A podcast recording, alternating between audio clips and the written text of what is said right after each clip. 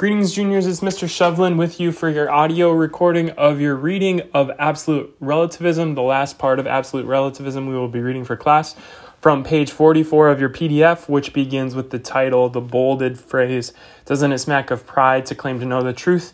to page 53 slash 54. Please follow along with me audioly, but also with your screen to hear and see what is being read. Doesn't it smack of pride to claim to know the truth? Not as much as it smacks of pride to claim you can create your own truth, your own moral and spiritual universe. Not as much as it smacks of pride to assume that most of the human race throughout history has been wrong until a recent wave of open mindedness. And not as much as it smacks of pride to reduce revelations from God or from nature to the level of your individual opinion, as if human thought is weighty. Those who believe in objective truth have the humility to seek the truth and to attempt to conform to it when they find it. It is hard to conceive of a prouder approach to philosophy and theology than relativism. Doesn't it seem to limit God in his vastness to try to box him in like one into one faith, excuse me, like Christians do? Holding that we can't know God clearly enough to distinguish between true and false opinions about him seems to go from vast to vague. Strangely, in our relativist culture, if a spiritual concept is vague and hard to grasp, we conclude that it must be because it is profound. Contrarily, if a spiritual concept is black and white and crystal and clear, we label it as overly simplistic and narrow. Christians believe that God is love. His becoming man and dying for us makes sense only in the logic of love. Far from this being a limiting definition, there is no more vast and profound excuse me, there is nothing more vast and profound than love. We can argue that no other faith makes more a more sublime claim about who or what God is. And if God is love, then despite all his vastness, wouldn't he reveal himself to us in ways that were clear and easy to grasp? That's what Jesus is God with a face and a name speaking in human words. This self revealing love of a transcendent God is far more profound and vast than the depiction of a vague, amorphous, impersonal divine mass that has never cared enough for the people he made to reveal himself clearly to them. But in the end, doesn't diversity strengthen us, and won't that be weakened if everyone thinks as you do about faith and morals? In some ways, the coexistence of many cultures is a great strength of the modern world. It has given birth to nations that thrive in countless ways because of their creativity and openness to ideas. It inspires intelligent dialogue, challenges us to charity and understanding, helps us to appreciate the common humanity that unites us all. But paradoxically, relativism destroys authentic diversity. A world where people openly and honestly disagree is diverse. A world that mandates unity through conformity to relativism and accuses people of bigotry for disagreeing with others is far from diverse. A relativist society sees all religious worldviews as equal and would suppress any person of faith who sees himself as more right than another. Such a society may have many churches, but in the end, each person is just a member of the Church of Relativism, holding the same central dogma that there is nothing, signific- nothing of a significant difference among faiths, and that God is something each person makes up for himself instead of someone each person discovers. There is nothing more monochromatic and boring than that. It's a cold December where both menorahs and Christmas trees are replaced by with vague banners saying hope and believe and never saying why to hope or what to believe. True diversity is when we can strongly disagree with respect and charity. My beloved brother in law is Jewish. I have no doubt that he thinks I'm wrong, de- dead wrong about Jesus. He isn't under the delusion that Jesus might be God for me, but someone entirely, excuse me, but someone entirely different for him. It's hard to be a relativist when it comes to a historical person. Jesus either is who he claimed to be or he's nuts. Of course, I'd claim he absolutely is God and that my brother in law is dead wrong. So we disagree about the person of Jesus. I'd assume that because of his affection for me, he'd be overjoyed if I came to share his Jewish faith. Likewise, I'd love if he became a Christian. That doesn't mean we hate each other or have a fistfight every at every family gathering. Not that excuse me, not that the issue even comes up. On to the contrary, we respect to we respect one another on our journey to God and can even pray together. That's a true example of unity and diversity. We don't need to be united in relativism to be united in brotherhood. How can I know the truth about moral issues? When considering whether an action is right or wrong, we should follow the law. Natural law and divine law. Divine law, recognized by people of faith, is what God has revealed directly about how we should act. Natural law refers to moral principles written in our very nature. How can we know natural law? A better question would be how can we not? The founding fathers of the United States wrote that our basic human rights are self evident. It doesn't take intensive formation to grasp that people have the right to life, liberty, and the pursuit of happiness. Rather, it takes deformation not to see it. Thanks to natural law, most remote tribal cultures have figured out marriage and parental obligations and have frowned on behavior that undermines it. Familial obligations are written in the very nature of our procreating bodies.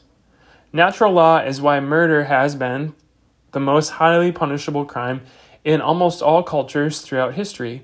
It violates the life we can simply see in a person. We instinctively, instinctively recoil at it. We don't have to think about it.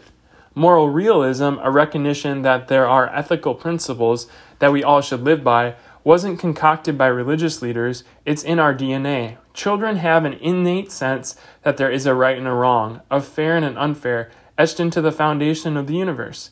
After a child experiences the pain, pain, excuse me, the pain of playground injustice, it doesn't take him long to articulate that it is bad or wrong when someone steals his ball or slaps him in the face.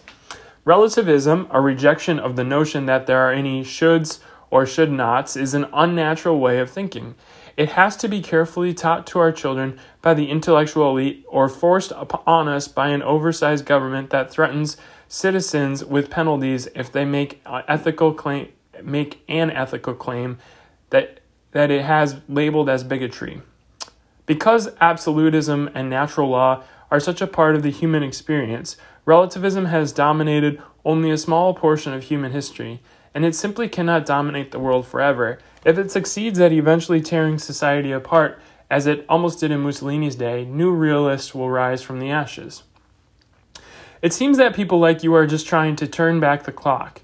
Isn't relativism just about going us growing beyond antiquated moral views? Relativism doesn't represent a growth from antiquated views. It represents a total demolition of the human race's entire approach to ethics throughout history, replacing it with a flawed philosophy. The new golden rule that there are no rules. As far as moral views becoming antiquated, words like antiquated should be used for things like toasters. Words like right and wrong should be used for ideas. The, if they're wrong, then they should be thrown out because they were always wrong. If they're right, then they should be even more trusted if they've stood the test of time. The passage of time doesn't make an ethical concept right, wrong, or obsolete. You don't use ethics to tell time. Using a clock to judge moral issues is just as foolish. Of course, in some areas, the latest discoveries have replaced old ideas. You wouldn't use a textbook from 1850 in your college biology class any more than you would go shopping for an antique white microwave. But the truths identified in philosophy and theology are timeless. They can be polished, but they don't rust. How can I come to know the truth in matters of faith? There is more to faith than compiling enough logical or personal reasons to make a rational conclusion. Reason can help us excuse me, reason can lead us to the threshold of faith. Reason can also help us understand the content of our faith after we've crossed that threshold, but reason can't cross the actual threshold for us.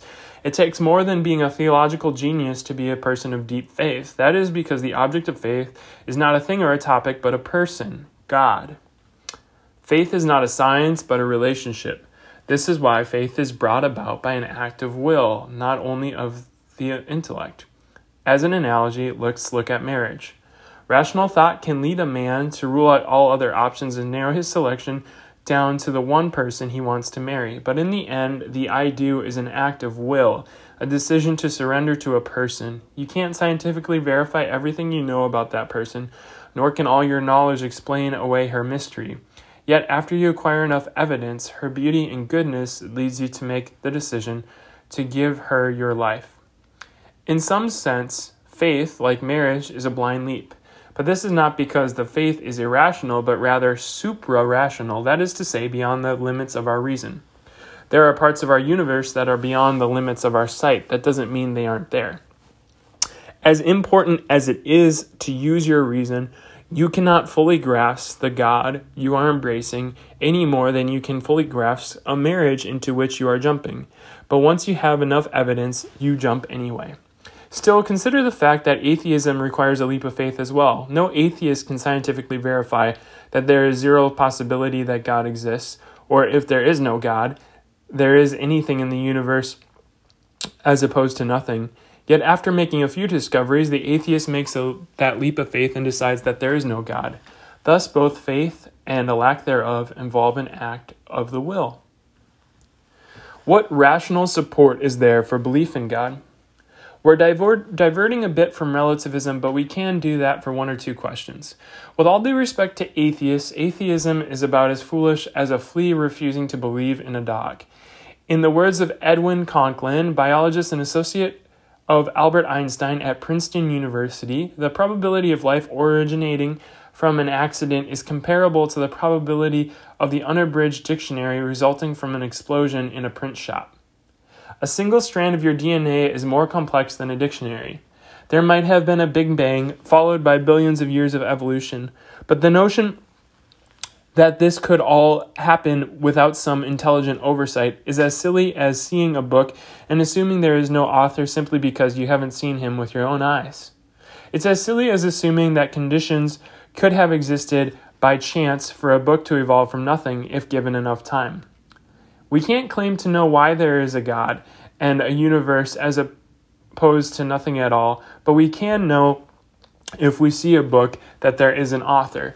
If we see a painting, there is a painter. If we see a string of things that began, there is an ultimate beginning. And if we see a universe, there is a creator.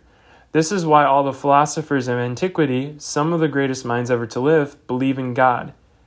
Most relativists believe in God, and I would argue many self proclaimed atheists believe in God. They're just angry at Him for one reason or another. What makes you so convinced about Christianity? If someone rises from the dead on his own power, I'll believe anything he says. The founder of Christianity rose from the dead. In the 19th century, the highly respected Harvard law professor Simon Greenleaf recognized that Christianity hinged on the belief that Jesus in Jesus' resurrection. If Jesus Christ in fact rose from the dead, that substantiates everything he claimed. If he did not, he was either an opportunistic liar or a lunatic who thought he was God. Greenleaf sought to prove that the resurrection would never never stand in a court of law, but he ran into a problem with his theory. He knew that an eyewitness is a sure way to close a case. In the case of the resurrection, he found not only many eyewitnesses, but also that they were all willing to be put to death rather than retract their testimony. It's important to note that these eyewitnesses weren't just willing to die for a belief or a philosophy, but for testifying to a specific event that they had seen the resurrection. Ten of the apostles suffered gruesome deaths, and one was exiled. In the end, Greenleaf became a Christian. What do you do when the faith you are so sure of is tested by adversity? How do you stay sure?